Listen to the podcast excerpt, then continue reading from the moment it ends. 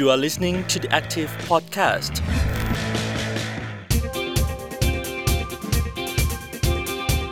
สวัสดีคุณผู้ฟังค่ะ ยินดีต้อนรับเข้าสู่ช่วงเวลาของ The Active Podcast ค่ะ วันนี้ดิฉันอรุชิตา อุตมะโพคิน และคุณโมรัศวิทย์เอื้อประชานนท์ชวนคุณผู้ฟังนะคะ พูดคุยกันในเรื่องขัดแย้งไม่รุนแรงในหัวข้อ เส้นทางสู่สันติภาพชายแดนใต้ด้วย สวัสดีคุณรัฐวิทย์ค่ะ ครับ สวัสดีครับอ่าสวัสดีอาจารย์มาร์คตามไทยด้วยนะครับผมค่ะ วันนี้เราอยู่กับอาจารย์มาร์คตามไทยนะคะตามไทยอาจารย์เป็นคนที่เคยให้ความเห็นต่อสังคม แล้วก็มีบทบาทในงานวิชาการที่ค่อนข้างจะเกี่ยวข้องกับอ่าพื้นที่ชายแดนใต้ อาจารย์ยังคงทำหน้าที่เป็นอาจารย์อยู่ที่อ่าหลักสูตรการสร้างสันติภาพที่มหาวิทยาลัยพายัพนะคะ ส่วนหนึ่งที่เราอยากจะนำประเด็นที่มาพูดคุยคือเรื่องอา การเข้าใจเรื่องกระบวนการแบ่งแยกดินแดน เรื่องการเรียกร้องเอกราชนะครับ ซึ่งส่วนหนึ่งก็ดูจากประสบการณ์ต่างประเทศด้วย แล้วก็หันกลับมาดูประสบการณ์ในไทยโดยเฉพาะในพื้นที่จังหวัดชายแดนภาคใต้นะครับสำหรับการพูดคุยเพื่อที่จะทำความเข้าใจขบวนการแบ่งแยกดินแดน แล้วก็การเรียกร้องเอกราชนะคะ เราจะพูดคุยกันใน2เอพิโซดค่ะ ในเอพิโซดแรกนี้นะคะ ก็จะเริ่มต้นจากการที่ ทบทวนประสบการณ์ของต่างประเทศค่ะในพื้นที่ที่เคยมีปัญหาเรื่องความรุนแรงแล้วก็มีความเกี่ยวข้องกับถ้อยคำสองคำนี้ค่ะว่า แต่ละประเทศนั้นก้าวผ่านการใช้ความรุนแรงมาได้อย่างไรค่ะ เนื่องจากไอ้คำคำเนี้ยเรื่องการแบ่งแยกดินแดนการเรียกร้องเอกราชเนี่ยอาจจะถือไกลๆได้ว่าเป็นคำต้องห้ามเนาะที่บางทีหลาย ๆ คนก็ไม่กล้าที่จะพูดว่า ออมันมันมีอย่างนี้เกิดขึ้นในในสังคมไทย เนื่องจากทางอาจารย์มาร์กก็ได้มีงานวิจัยนะครับ เรื่องสานฝันปาตานีโดยไม่ใช้ความรุนแรงนะครับ ซึ่งมีประเด็นข้อถกเถียงกับเรื่องนี้ แล้วก็ได้ทำการอ่าสำรวจความคิดเห็นของคนในพื้นที่กว่าพันคนนะครับ ถึงมุมมองต่อเรื่องการเรียกร้องเอกราชเนี่ยก็เลยอยากจะชวนอาจารย์มาร์กมา ร่วมพูดคุยกับเรา แล้วก็ทำความเข้าใจให้สังคมให้คนทั่วไปทำความเข้าใจกับเรื่องนี้มากขึ้นด้วย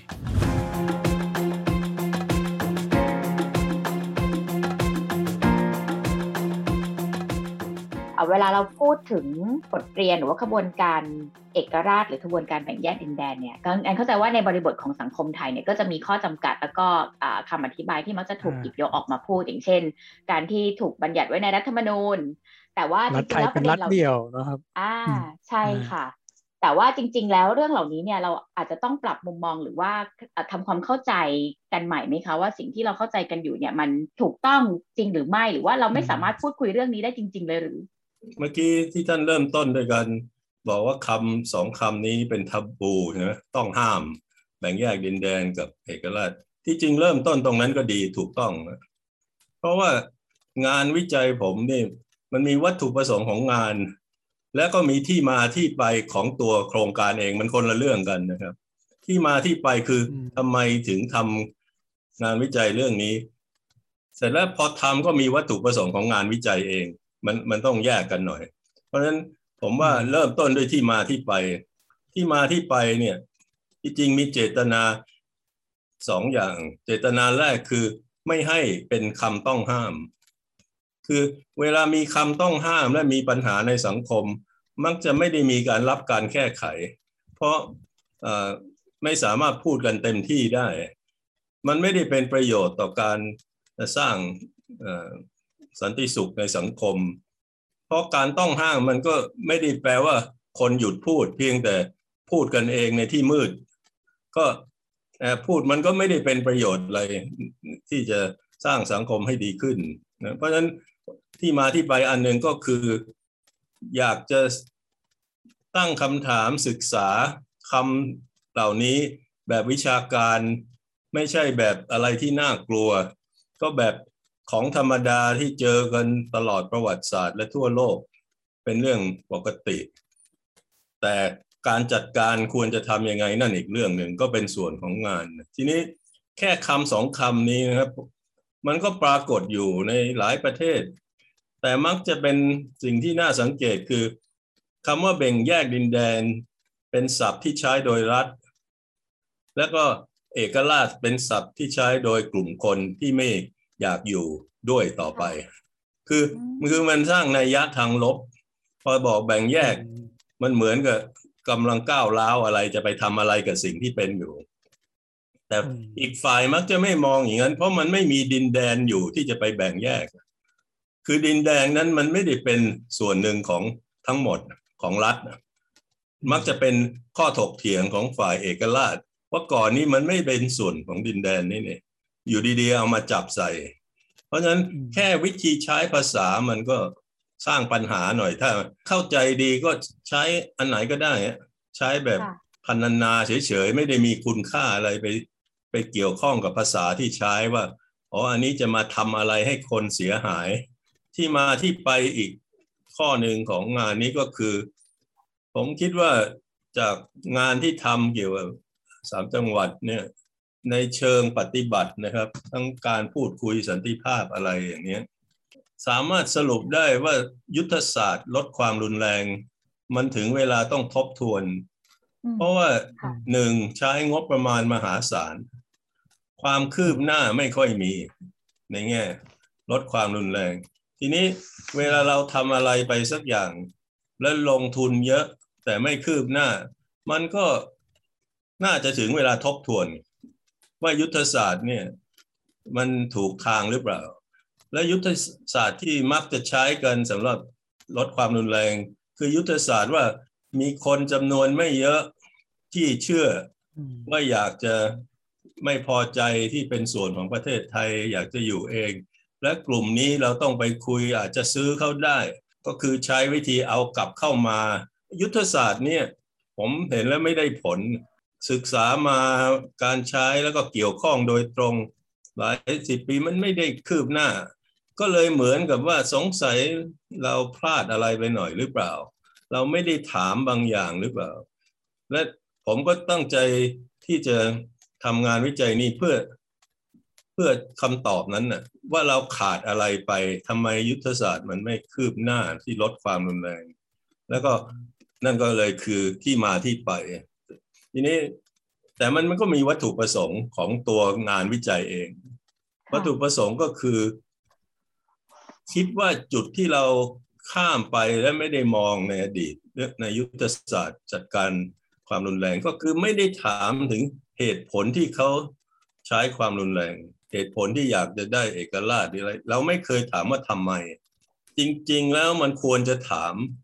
เพราะมันไม่ใช่ทิศทางที่ราบรื่นสำหรับกลุ่มที่อยากจะได้เอกราชนะครับคือกลุ่มนี้เวลาเขาก็ต้องหลบหลบซ่อนซ่อนๆมาตลอด พ่อก็หลบซ่อนตัวเองและอาจจะลูกอีกสามช่วงชีวิตคน มันไม่ได้ชีวิตที่มันสนุกสนานหรือสบาย มันก็ค่ะพลาดพลั้งไปจากครอบครัว บางคนแม่ป่วยก็กลับไปหาไม่ได้ เพราะหลบอยู่ที่ต่างประเทศอะไรอย่างนี้คือมันต้องทำความเข้าใจว่าทำไมคนทำอย่างนี้ ไม่ใช่เฉพาะเรื่องเฉพาะภาคใต้ไทยนะครับค่ะกระบวนการอย่างนี้ทั่วโลกมันเป็นอย่างนี้ อันนี้ที่ผมรู้สึกว่าเอ่อมันขาดบางครั้งเวลาวางยุทธศาสตร์ ไม่ไปเริ่มด้วยการถามว่าทำไม ผมก็เลยตั้งวัตถุประสงค์สองอย่าง ในงานวิจัยคือหนึ่งอยากทราบว่าเหตุผลที่คนปัตตานีอยากได้เอกราช ที่เมื่อกี้บอกว่าผมไปสัมภาษณ์พันคนเนี่ยมันคือพันคนที่อยากได้นะว่าทำไมอยากได้ คืออยากรู้เหตุผลอ่าไม่ได้อยากรู้ว่ามีกี่คนที่อยากได้เอกราช อยากรู้ว่า ในบรรดาคนที่อยากได้เอกราชทำไม เหตุผลค่ะมันคืออะไร ส่วนคำถามว่าแล้วมีสักกี่คนอันนี้ ไม่ได้เกี่ยวกับงานนี้ และผมคิดว่าไม่มีใครทราบอะตอนนี้ เป็นคำถามสำคัญแต่ในท่ามกลางพื้นที่ความขัดแย้งปกติ ไปได้ตัวเลขพวกนี้ยากอะเพราะมันไม่รู้ไปเซอร์เวย์ยังไง คนหลายกลุ่มพยายามเซอร์เวย์แต่มันมันน่าเชื่อถือน้อย เพราะว่าพอไปถามคนเขาจะดูก่อนว่าคนถามคือใคร และควรจะตอบยังไงให้ปลอดภัย มันก็เลยไม่ได้ความรู้สึกจริงอะมันเป็นคำตอบที่มาจากการต้องอยู่รอดในพื้นที่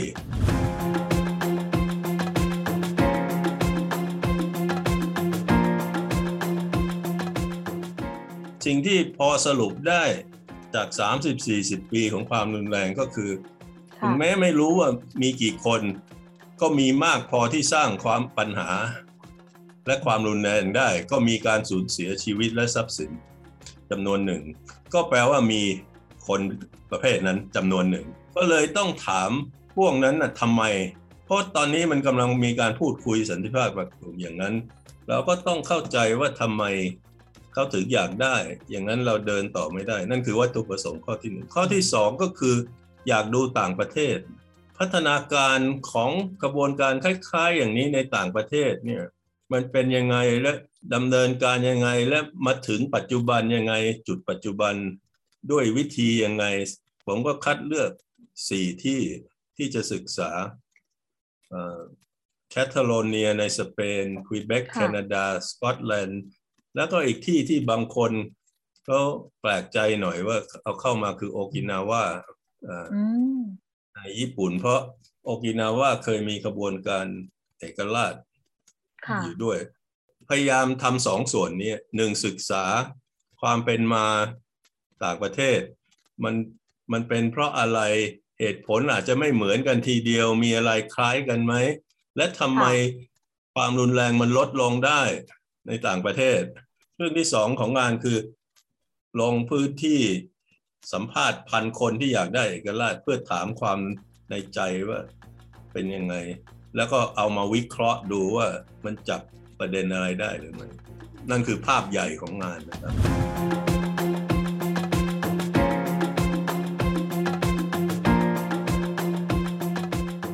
อาจารย์ได้บทเรียนอะไรมาบ้างจาก 4 พื้นที่ทั้งกาตาลันคือเบกสกอตแลนด์แล้วก็โอกินาวาประการแรกสี่พื้นที่นี้ต่างกันหมด และก็ต่างกับภาคใต้ไทยด้วย แต่ก็พยายาม หาประเด็นที่ความแตกต่างนั้นไม่ได้เป็นตัวสำคัญในในการสรุปบทเรียนนะครับทีนี้ลักษณะมันจะเป็นอย่างนี้เกือบทุกประเทศ ที่จริงทางภาคใต้เราอาจจะต่างนิดหน่อยตรงในที่อื่นไม่มีลักษณะบางอย่าง เช่นศาสนาเนี่ยไม่ว่าควีเบกสกอตแลนด์แคตาโลเนียกลุ่มที่อยากได้เอกราชจากรัฐ ก็นับถือศาสนาเดียวกัน เพราะฉะนั้นประเด็นศาสนาไม่ค่อยได้เกี่ยวนะครับโอกินาว่าก็อาจจะเรียกได้ว่าใกล้เคียงกัน คือลักษณะตรงนั้นมันซับซ้อนหน่อย เพราะมันเป็นเกาะอิเรียวเกียว แต่เรื่องศาสนามันก็ผสมผสานแถวนั้นใช่ไหมครับระหว่างมหายานพุทธมหายานกับ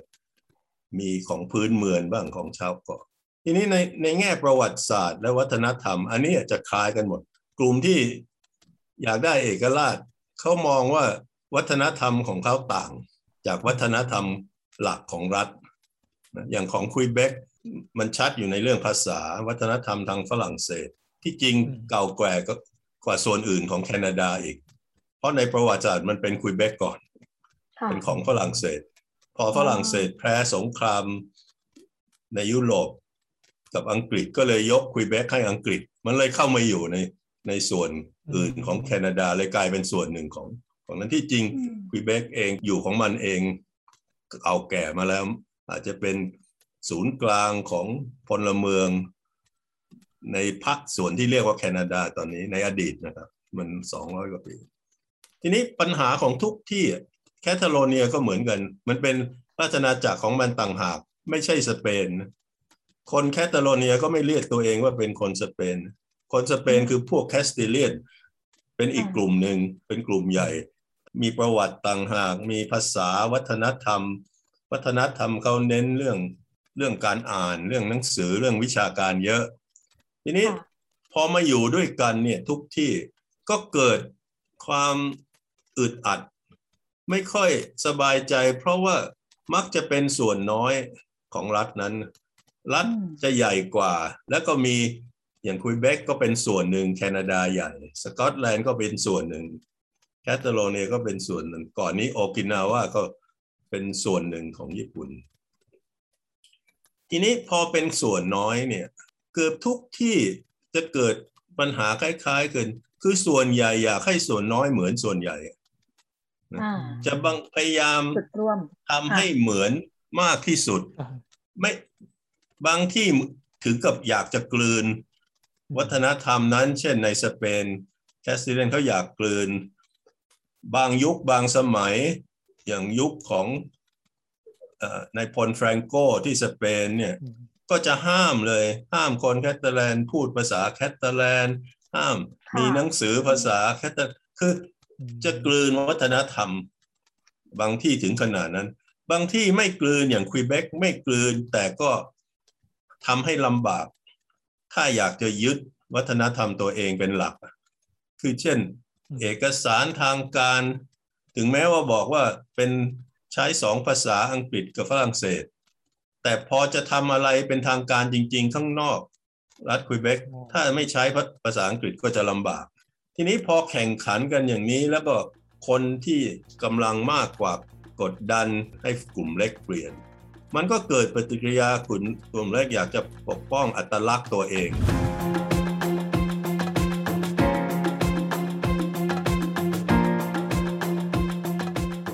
ทีนี้ต้องปกป้องยังไง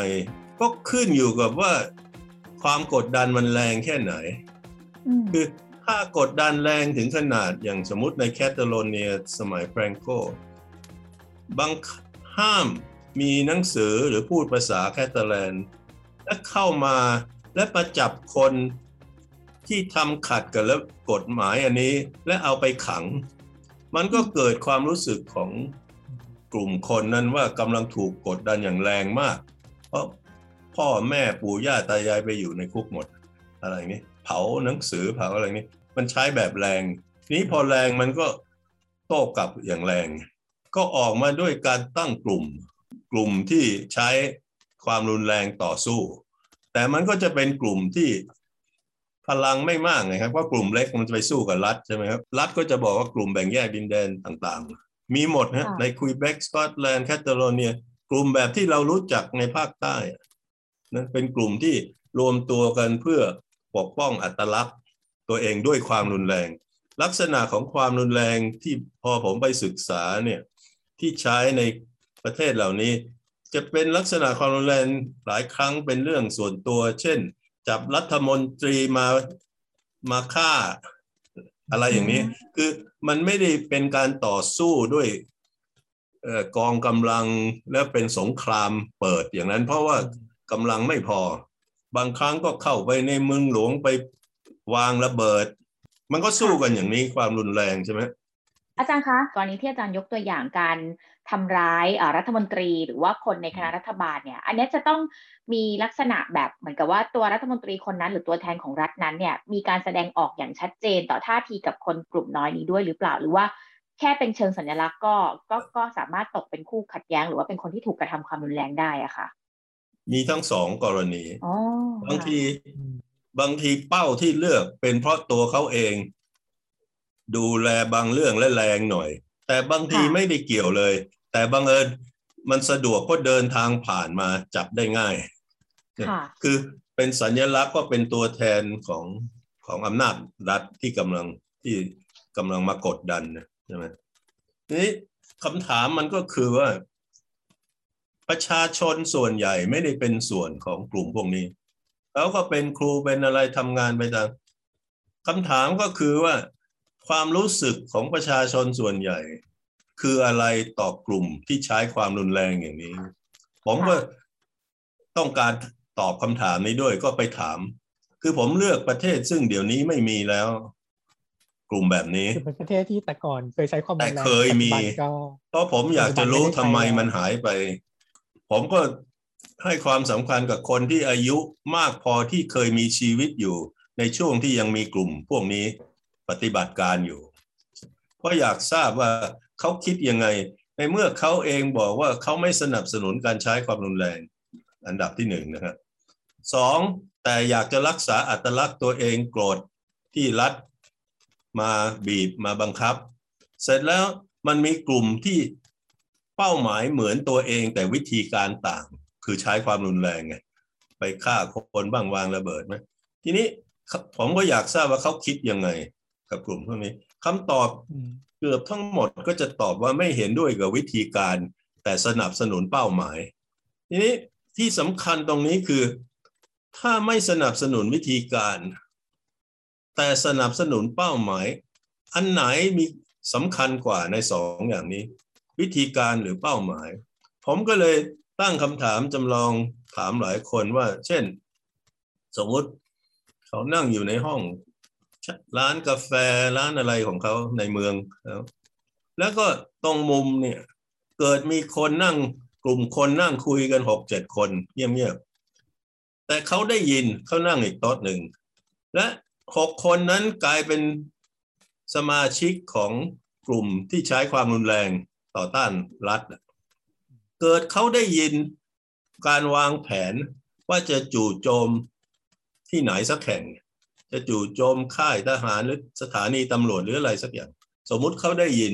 ผมถามเขาว่าเขาจะไปบอกเจ้าหน้าที่หรือแบบ เกือบทุกคนบอกไม่บอก คือไม่เห็นด้วยกับความรุนแรง แต่จะไม่ไปบอก เพราะว่าเขาเห็นด้วยกับเป้าหมาย และถ้าไปบอกพวกนี้อาจจะถูกจับไอ้ความฝันเขาก็หายไปด้วย คือความฝันตรงกัน กลุ่มใช้ความรุนแรงกับกลุ่มไม่ใช้มีความฝันตรงกัน เกี่ยวกับเอกราช แต่ต่างกันตรงวิธีการ ผมก็เลยไปถามเขาเลย เพราะว่าได้เจอบางคนอายุเจ็ดสิบอะไรเขาอยู่ในตอนเขาอายุตอนเขาหนุ่มเขาอยู่ในกลุ่มพวกนี้ที่ใช้ความรุนแรงในการเรียกร้องเอกราช ทีนี้เขาก็ตอบว่าอย่างนี้เขาบอกว่าไอ้ความฝันของเขาที่จะเป็นเอกราชของกลุ่มนี้นะครับ ไม่ใช่ของกลุ่มที่ไม่อยากได้นะเฉพาะกลุ่มที่อยากได้ ความฝันของเขาเนี่ยเป็นความฝันที่เขาต้องพยายามสารให้ถึง พอไม่มีช่องทางที่จะพยายาม ก็เลยออกมาทางความรุนแรง ทีนี้บางที่เนี่ยเกิดการเปลี่ยนแปลง ยอมให้เรื่องของเอกราชหรือจะเอาแบ่งแยกดินแดน ไม่ใช่เป็นเรื่องต้องห้ามแล้วในแง่พูดไม่ได้พยายามไม่ได้ ถกกันได้เปิด เช่นตอนแฟรงโกตาย รัฐสเปนก็เปิดเขียนรัฐธรรมนูญใหม่ ไม่ได้แก้ปัญหาทุกอย่าง แต่มันเปิดช่องทางให้คนที่มีความเห็นต่าง ความเห็นแบบนี้ สามารถคุยได้ในที่เปิดคำว่าเปิดให้พูดคุยกันได้เพราะเขียนรัฐธรรมนูญใหม่ใช่ไหมครับ แล้วเขาก็ กระจายอำนาจพอสมควรในสเปนการเปิดพื้นที่ให้พูดคุยได้แปลว่าทุกคนชอบนะครับ มีหลายคนในสเปนไม่ชอบเรื่องคนที่จะคุยเรื่องเอกราชแต่คำว่าไม่ชอบกับการบอกว่าผิดกฎหมายที่จะคุยมันต่างกันไงคือมันไม่ผิดกฎหมายที่จะคุยเพียงแต่เราไม่ชอบให้เกิดขึ้น แล้วก็จะโต้แย้งด้วยข้อมูลอะไร ก็ฝ่ายที่ไม่ชอบก็โต้แย้งไป แต่มันคุยได้ไม่ได้แปลว่า เปิดให้คุยแล้วทุกคนเห็นเหมือนกัน เพียงแต่สามารถหาวิธีสารฝันได้โดยการถกเถียงพอมีโอกาสถกเถียงอย่างนี้แล้วเขาก็บอกว่าความจำเป็นที่ต้องใช้ความรุนแรงก็ลดน้อยลง เพราะเป้าหมายของเขาคือให้พยายามให้ถึงฝัน แต่ไม่ได้แปลว่าต้องถึงในปีหน้าหรือห้าปีหรืออะไร คือแค่ต้องดำเนินชีวิตไปตามคุณค่าสำคัญที่สุดของเขา และคุณค่านั้นก็คือคุณการที่จะได้กลับไปปกครองตัวเองตามอดีต แต่ถ้าปิดกั้นไม่ให้มีโอกาสพูดพยายามอะไรนี้ มันก็เหมือนกับเวลาต้มน้ำอะไรแล้วปิดฝาใช่ไหมครับ มันในที่สุดมันเดือด มันก็ระเบิดออกมา ถ้ามีช่องทางให้ระบายมันก็ จะไม่แรงเท่า มันก็มีทาง นี่คือสิ่งที่พบในทุกประเทศที่ผมศึกษา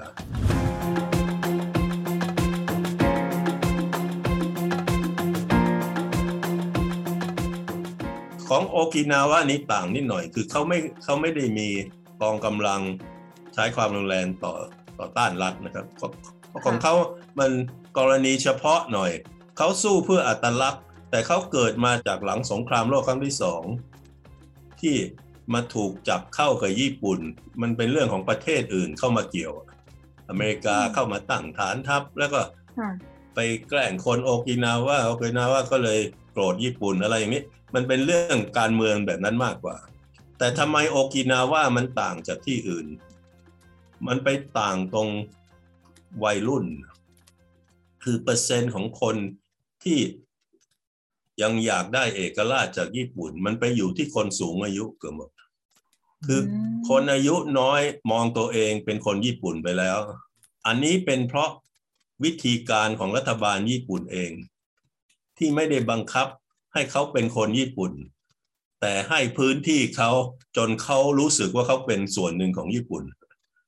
คือมันเป็นเป็นเรื่องนโยบายวิธีจัดการกับคนที่อาจจะต่าง และทำไมทำให้เขารู้สึก ว่าไม่จำเป็นต้องไปไปต่อสู้อะไร เขาก็ยังรักษาได้ โดยไม่ต้องมีขบวนการเอกราชด้วยเขากรณีโอกินาว่ามันต่างหน่อย เพราะประวัติเขาถูกดึงระหว่างญี่ปุ่นกับจีนอยู่เรื่อย เดี๋ยวร้อยปีนี้เข้าจีน เดี๋ยวเข้าญี่ปุ่นกลับไปกลับมา เขาเป็นคนละอาจจะคนละกรณีหน่อย ทีนี้ไอ้สามประเทศเนี่ยมันจะลักษณะคล้ายกันก็คือ พอพื้นที่การเมืองเปิด ทันทีที่ปล่อยให้คุย ก็ไปพบว่าคนไม่เห็นด้วยกับเอกราชก็มีเยอะ หมายถึงในกลุ่มนั้นเองนะครับ ไม่ใช่กลุ่มข้างนอก กลุ่มข้างนอกเขาไม่เห็นด้วยอยู่แล้ว พอมาทำประชามติเร็วๆนี้ทั้งสามที่นะครับประชามติเอกราชก็ไม่ผ่าน ในคุยเบกกับสกอตแลนด์แต่เกือบผ่านนะสูสีมากอย่างห้าสิบเอ็ดสี่สิบเก้าอะไรเงี้ยมันสูสีอีกที่หนึ่งผ่านแต่ผ่านเพราะ พวกที่ไม่เห็นด้วยไม่ไป ไม่ไปลงคะแนน เพราะรัฐสเปนบอกบอกประชามตินี้ผิดกฎหมาย ถ้าลงไปออกความเห็นแล้ว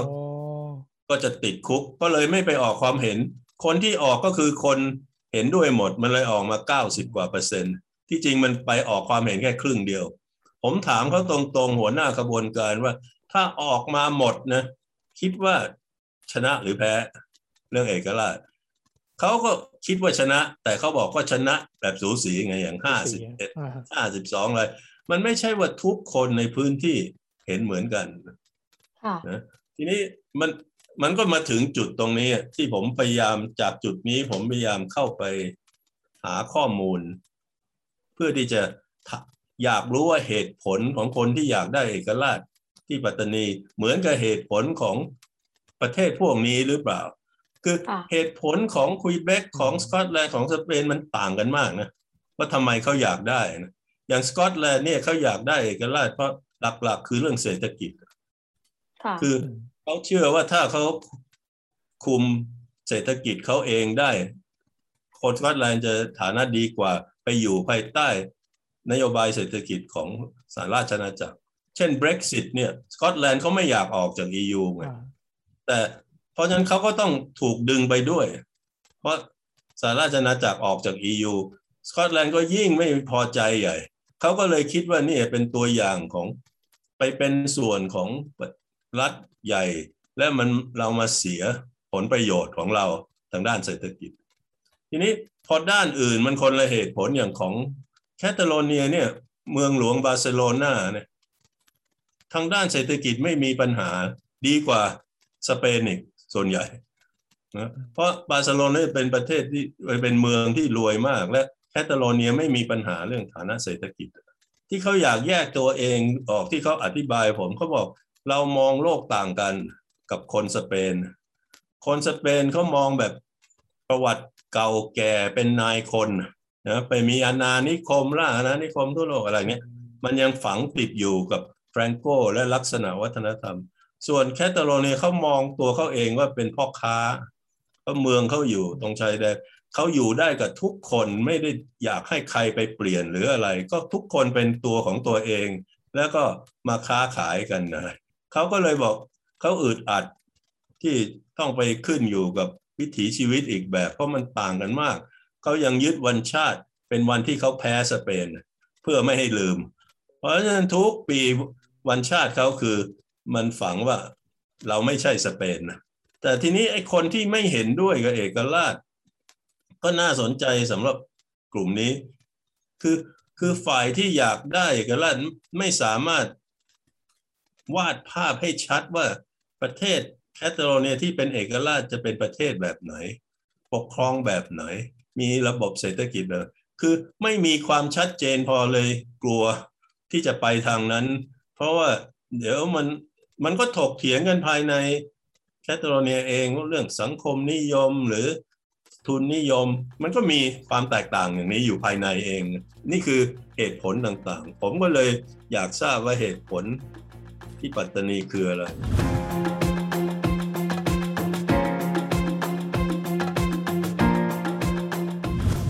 ค่ะและนี่ก็เป็นส่วนหนึ่งนะคะของที่มาที่ไป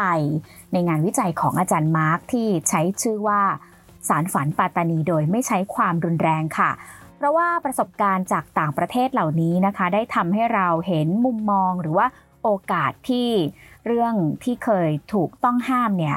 เมื่อนำมาพูดคุยแล้วอาจจะเป็นตัวแปรสำคัญเลยค่ะ ที่จะทำให้ความรุนแรงนั้นยุติลงได้นะคะ ในเอพิโซดหน้าค่ะเราจะพูดคุยเรื่องนี้กันต่อค่ะว่า ในการลงพื้นที่สำรวจความคิดเห็น แล้วก็ทำงานวิจัยในพื้นที่จังหวัดชายแดนใต้ของอาจารย์มาร์กนั้น สิ่งที่ได้รับจากเรื่องนี้คืออะไรค่ะ วันนี้ดิฉันอรุชิตาอุตมะโพคิน แล้วก็คุณรัฐวิทย์เอื้อประชานนท์ลาคุณผู้ฟังไปก่อนนะคะ สวัสดีค่ะ You are listening to the Active Podcast